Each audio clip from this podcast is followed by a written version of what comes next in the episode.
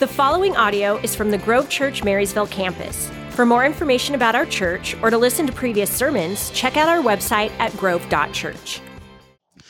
When, uh, when Pastor Nick asked if I'd be willing to share, I, I was really excited because I love the series Once Upon a Time, and, and the idea behind it really is to look at the stories of biblical characters and to see what are the lessons that we can draw out of their lives. So it's a little bit less topical and it's more focused on um, really just kind of reading through a whole section of the Bible. And, and when he first asked me if there was a character that stuck out in my mind, um, I immediately answered Job. And this started a, a couple months ago. Um, me and Pastor Aaron, we do a weekly podcast called Let's Read the Bible. So there's my shameless plug. You should check it out. Um, my parents say it's really good. But we did an episode about the book of Job, and we did some research, and it's it's stuck with me for for months now. Um, I've been reading it and rereading it. I, I, bought some commentaries just to kind of the I don't know the, the themes and the questions that Job asks. I think are really applicable today. And in fact, I think that Job is one of the most beautiful books of the Bible. Um, but with all of that poetic beauty that it has, the, the questions that at the end of it you get nailed down to truly are some of the most applicable things that we can talk about today. So we're going to dive in in a second, but I want to take a couple seconds just to first off pray um, and also take a moment to thank Pastor Nick um, and, and really the entire pastoral staff here at the Grove Church. I've been up here for about 10 years now. So it's been a long time. Um, I moved here when I was 17. Um, and I'll be the first to admit I haven't been the easiest guy to love or to invest in. Um, but, but truly, I, I, wouldn't be where I am today. Um, and I wouldn't be who I am today if it wasn't for the investment of, of Pastor Nick and, and the entire pastoral team. So I truly am grateful uh, for this opportunity and for everything that they've done. Um, so let's pray and then we'll dive in. Father, I just thank you so much that we're able to continue to gather, uh, even in the midst of everything that is going on. I thank you that we have been able to learn more about you, learn more about your grace, learn more about your truth. And I pray that today, that you would just make the words that I speak your own, that I wouldn't be speaking my words, that I'd be speaking yours. I pray that you would open the hearts and the minds of everyone here uh, to hear more about your grace, your truth, and your gospel. In Jesus' name, amen. So, once upon a time, there was a man named Job.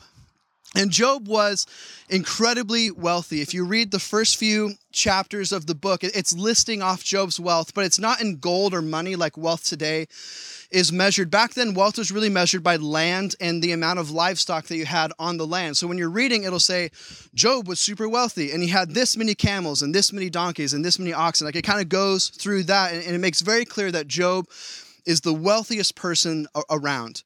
Job also has an incredible family. He has a wife and 10 children, which was an incredible blessing to him. And we, and we know that he loves his family because the Bible even talks about how he would make sacrifices not just for himself, but he'd also make sacrifices for his children. Um, even if he didn't know they had sinned, he's just like, well, maybe they sinned. And so he's offering sacrifices for them. Like Job clearly cares a ton about his family. And most importantly, Job is described as a man who loves God and turns away from evil. And in fact, in the, in the few, first few chapters of the book, it says that Job is the greatest of all the people of the East, which is an insanely high compliment. And for all intents and purposes, Job is living the perfect life, or at least as perfect as a life as you can live on this side of eternity. And then one day, everything changed. In chapter 1, verses 8 through 12, we get to listen in on a conversation between God and Satan. And it says this in verse 8 And the Lord said to Satan, Have you considered my servant Job? That there is none like him on the earth, a blameless and upright man who fears God and turns away from evil. Then Satan answered the Lord and said, Does Job fear God for no reason? Have you not put a hedge around him and his house and all that he has on every side? You have blessed the work of his hands, and his possessions have increased in the land. But stretch out your hand and touch all that he has, and he will curse you to your face.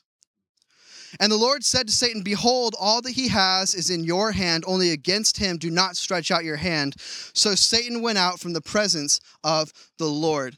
And, and in these verses, we get our first hints at what I'm going to call the, the, the great lie of the book of Job.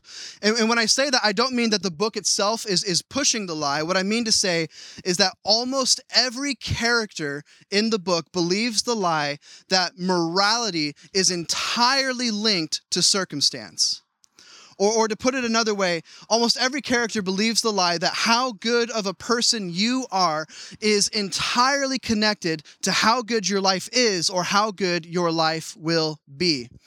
And we see it with Satan here. When, when God is kind of bragging on Job, Satan says, of, of course, Job loves you because you've given him everything. He has this perfect life with this perfect family, and he's super wealthy. But if you would let me just chip away at the things that you have given him, he will curse you to your face. And, and God basically says, okay, you're on. And that's how we get one of the most tragic days that we've ever heard of in human history because Job is Job is out and then servant after servant comes up to him and says that raiders have come and taken away his livestock. And as if that wasn't enough, another servant comes and he says, Job, all 10 of your children were eating in a building and a great windstorm came and knocked it over. The building collapsed and, and all of your children died. And I, I think that one of the great mistakes that we can make when we're reading the Bible is not is not taking the time to stop and pause and reflect on, on what's actually happened. To, to, to put the day that Job just had in, into modern context, it would be like if you lost your life savings, you lost your job, you lost all the cash you had on hand, and then you got a phone call that your house burned down and that all of your children were inside. The, pain that Job would have been feeling here is immeasurable. But to Job's credit, he does not curse God. In fact, he says, Though he slay me, yet will I serve him.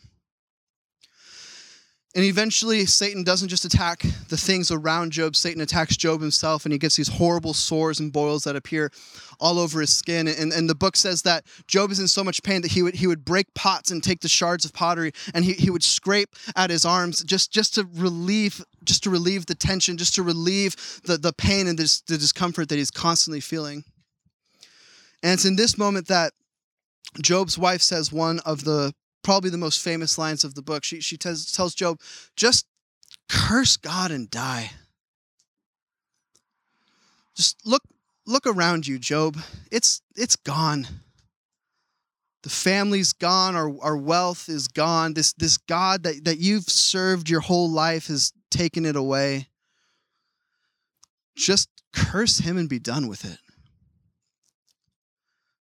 And it's here that the book and the story really begin to pick up. See, Job has three friends, Eliphaz, Bildad, and, and Zophar, and they hear about what has happened to Job, and so they come to comfort him.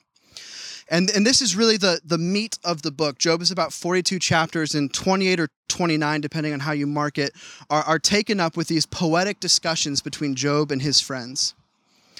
And the first poem opens up with Job lamenting the day of his birth. He, he's, he's basically saying, you know, God, God if, if this was the life that, that you had for me, if, if what was going to happen is that I would have happiness and then it would all get, get ripped away in an instant, it would have been better if I just died on the day of my birth. Why did you let me live this full life if, if I was just going to experience this much pain? Like Job is just laying bare the, the pain that he is feeling to his friends. He's just letting it all out out. And then Job's first friend, Eliphaz, speaks.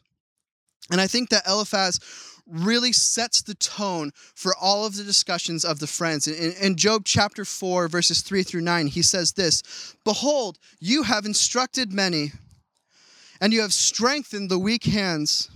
Your words have upheld him who is stumbling, and you have made firm the feeble knees. But now it has come to you, and you are impatient. It touches you, and you are dismayed. Is not your fear of God your confidence, and the integrity of your ways your hope? Remember who that was innocent ever perished, or where were the upright cut off? As I have seen, those who plow iniquity and sow trouble reap the same. By the breath of God they perish, and by a blast of his anger they are consumed. So Eliphaz starts off very complimentary of Job. He says, like, you, you've used your wealth and you've used your wisdom to help others. But then Eliphaz reveals that he too believes the lie of the book when he says, Is not your fear of God your confidence and the integrity of your ways your hope? Remember, who that was innocent ever perished, or where were the upright cut off? What he's saying is that Job look at your life clearly if your life is this way then you are not a man who loves god and turns away from evil and and this starts off this this cycle of job's friends will accuse him and job will come back and he'll defend his honor and he'll say i, I don't understand what could have happened. And, and you can hear his friends saying Surely this pain would not come to such a good person. And Job will say, I, I, don't know what I've done. But here's the thing his friends know. They, they just know that Job is hiding something because no man who loves God and turns away from evil would have this much pain enter into his life. And it just keeps going and going for chapter after chapter until Job finally just gets exasperated and he declares, What, what miserable comforters you all all are. Or, or in other words, you're supposed to be my friends. You're, you're supposed to comfort me. You're supposed to give me life. And instead, you're just accusing me and accusing me. And, and you just feel the pain and the brokenness that Job is feeling in this moment. And then we see that Job is not just exasperated with his friends, he's also exasperated with his perceived silence of God in this situation. And in Job 31 35, he says, Oh, that I had one to hear me. Here is my signature. Let the Almighty answer me. Oh, that I had the indictment written by my adversary. Job is demanding that God would answer him. He's actually using language like a court of law. He's calling God his adversary and he's saying, God, come down and explain to me why you're doing what you're doing. And what, what Job is revealing here is that he too believes the lie of the book he's saying, uh, you know, I, am righteous. I've, I've never neglected sacrifice. I sacrifice for myself. I sacrifice for my kids. I, I made a covenant with my eyes to never look lustfully at anyone else. I, I used my wealth and I used my wisdom to, to help the poor and to help others, to, to help them get through. And, and yet, this is the way that my life turns out. No, I, I don't deserve this. You're wrong, is what God, is what, jo, is what Job is saying to God. And after all of this happens, we're, we're introduced to the final human character of the book. And it says in Job 32, 2 through 5 Then Elihu, the son of Barachel, the Buzite of the family of Ram, burned with anger. He burned with anger at Job because he justified himself rather than God. He burned with anger at Job's three friends because they had found no answer, although they had declared Job to be in the wrong. Now Elihu had waited to speak to Job because they were older than he. And when Elihu saw that there was no answer in the mouth of these three men, he burned with anger. And Elihu goes um, just completely scorched earth on every human character that we've met so far. He, he turns to Job's three friends and he says, how, how dare you accuse your friend of sin with absolutely no proof? How dare you not believe your friend when he tells you that there, he doesn't know what would have happened? And you can kind of hear Job in the background saying, like, Yes, thank you. And then Elihu whips around and he says, And you, Job, how dare you defend your honor instead of God's? And what Elihu is, is revealing in these moments is that all of Job's arguments were that he was righteous and that God was wrong.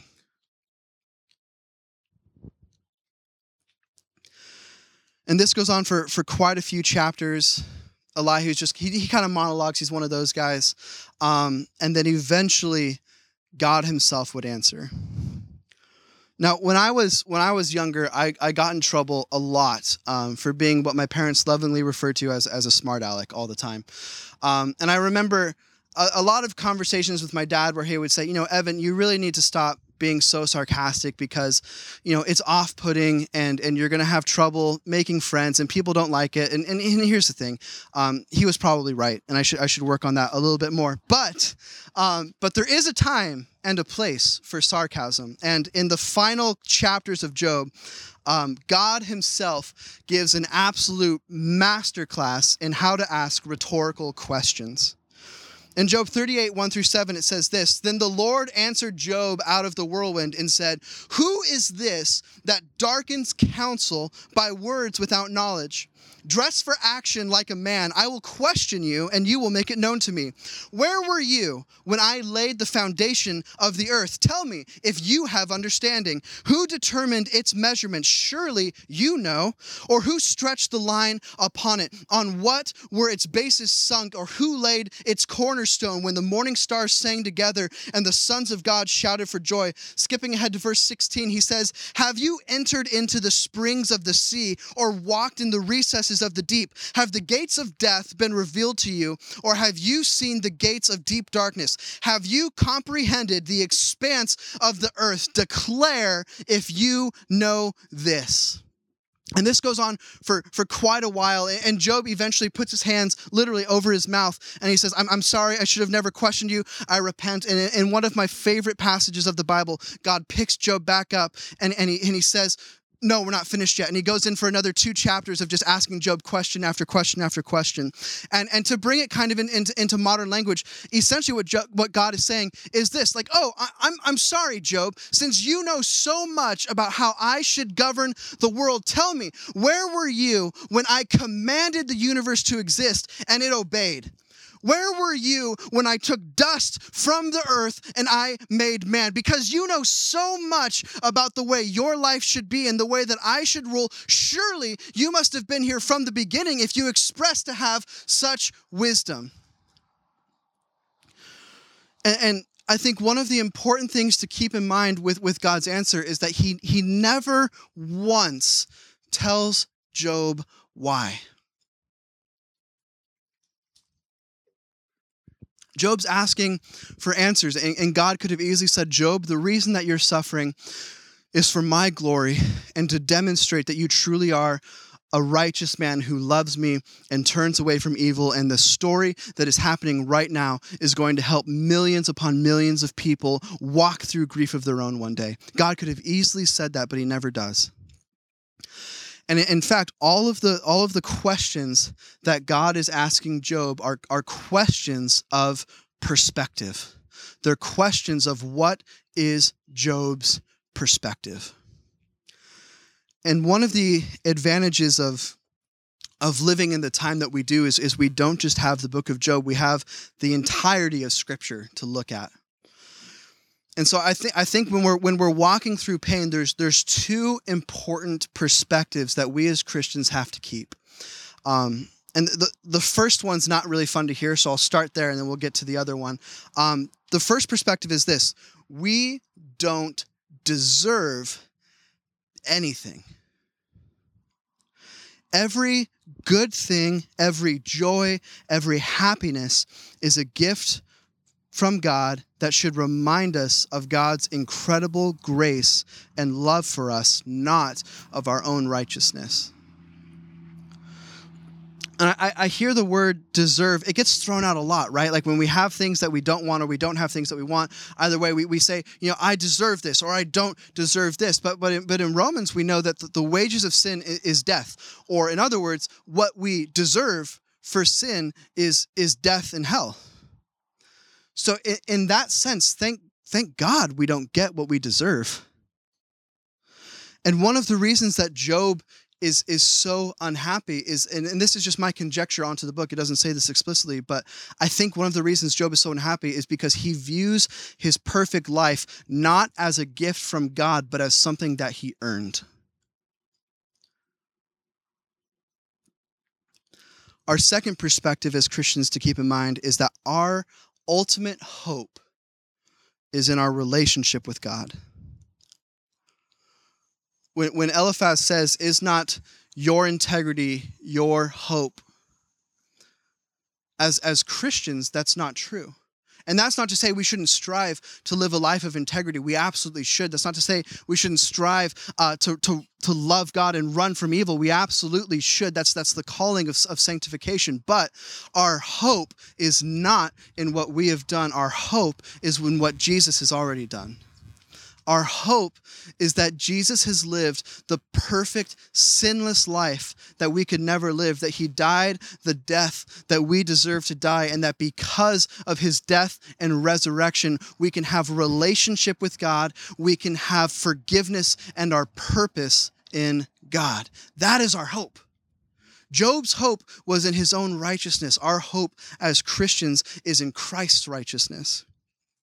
Our hope through every pain is that when we rest in God's love and grace, everything one day will be made whole. Maybe not on this side of eternity, but but but one day. I, I love in, in Revelation 21 where, where God promises to wipe away every tear. And and the great hope, the great things that we look forward to as a Christian is that one day on the other side of eternity in, the presence of God, all of the, the, the pain, all of the suffering, all of the, the, the death of this life will just be faint shadows in the past compared to the overwhelming glory of the light of God. That's our, that's our hope.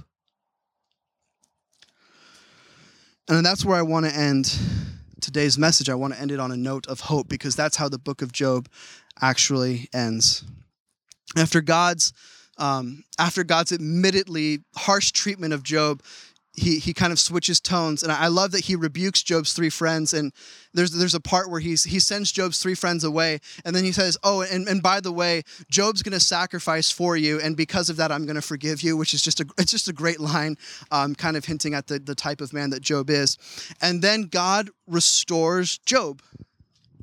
His wealth is brought back. He has a new family. And, and once again, Job gets to live his, his perfect life, at least on this side of eternity. But I would I would guess, and again, this is just my conjecture, but I, I would guess that Job now has a completely different perspective and he views this life not as something that he's earned, but rather as a gift that has come from God. And the book ends um, with one of the most fitting lines that I can imagine in Job 42 17, which is the last verse of the book. It says, And Job died an old man and full of days. Or as I suppose it could be said, and Job lived happily ever after, even to the end of his days. Let's pray. Father, I just thank you so much for your love and your gospel and your peace and your truth. I pray that for, for all of us as we're as we're all walking through different levels of suffering, as we're all walking through different levels of pain, I pray that we would be able to keep our relationship with you in perspective. I pray that we would be able to keep I pray that we wouldn't be trusting in our own righteousness, that, but, but that we would be trusting in yours. And I pray that your peace would be with every single one of us. In Jesus' name, amen. Well, a couple a couple quick announcements before we leave. Uh, this one's really important, so I'm going to say it first so I don't forget. Um, next week is July 5th, the day after Independence Day, and we will actually be paring down to two services. So next week, um, we're just doing the 9:45 and the 11 o'clock. We're not doing the 8:30, and we're not doing the 12:15. So if you come out at 8:30 I'll be here setting up cameras, but you'll you'll have a while to wait. So don't come till 9:45 um, or the 11 if you're feeling adventurous, whichever one. Um, and then also, we, we just thank you so much for continuing to be faithful, um, both in attending and also in giving. Um, and so, if on your way out, there's places where you can drop the Connect card. If you're new, we'd love to meet you. If you have a prayer request, we'd love to be praying for you. And you can also drop your giving envelopes there. Uh, in addition, if you're watching online, there's links that you can click both on Facebook and the online platform where you can give online online and also fill out the online connect card. And then finally, uh, do us a favor, just you know, take it easy on when you're driving out. Uh, make sure you're obeying traffic laws. Uh, our neighbors are being very gracious with us during this time, but we want to make sure that we're not um, doing anything to make them mad. So thank you so much, Grove Church. Have a great week. Thank you for listening to the Grove Church Marysville Sermon Podcast. If you want to keep up with us, like us on Facebook, Instagram, or visit our website at grove.church.